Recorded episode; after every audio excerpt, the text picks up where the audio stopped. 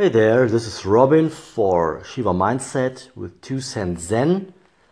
And today, my question for you would be the following Are you A, a defense, or B, a rather offensive player?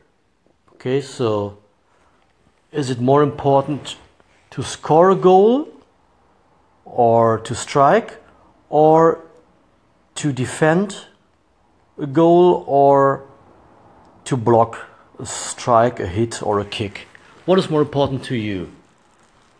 I think it's paramount to know what you like, what you enjoy, and what your global metaphor for life is.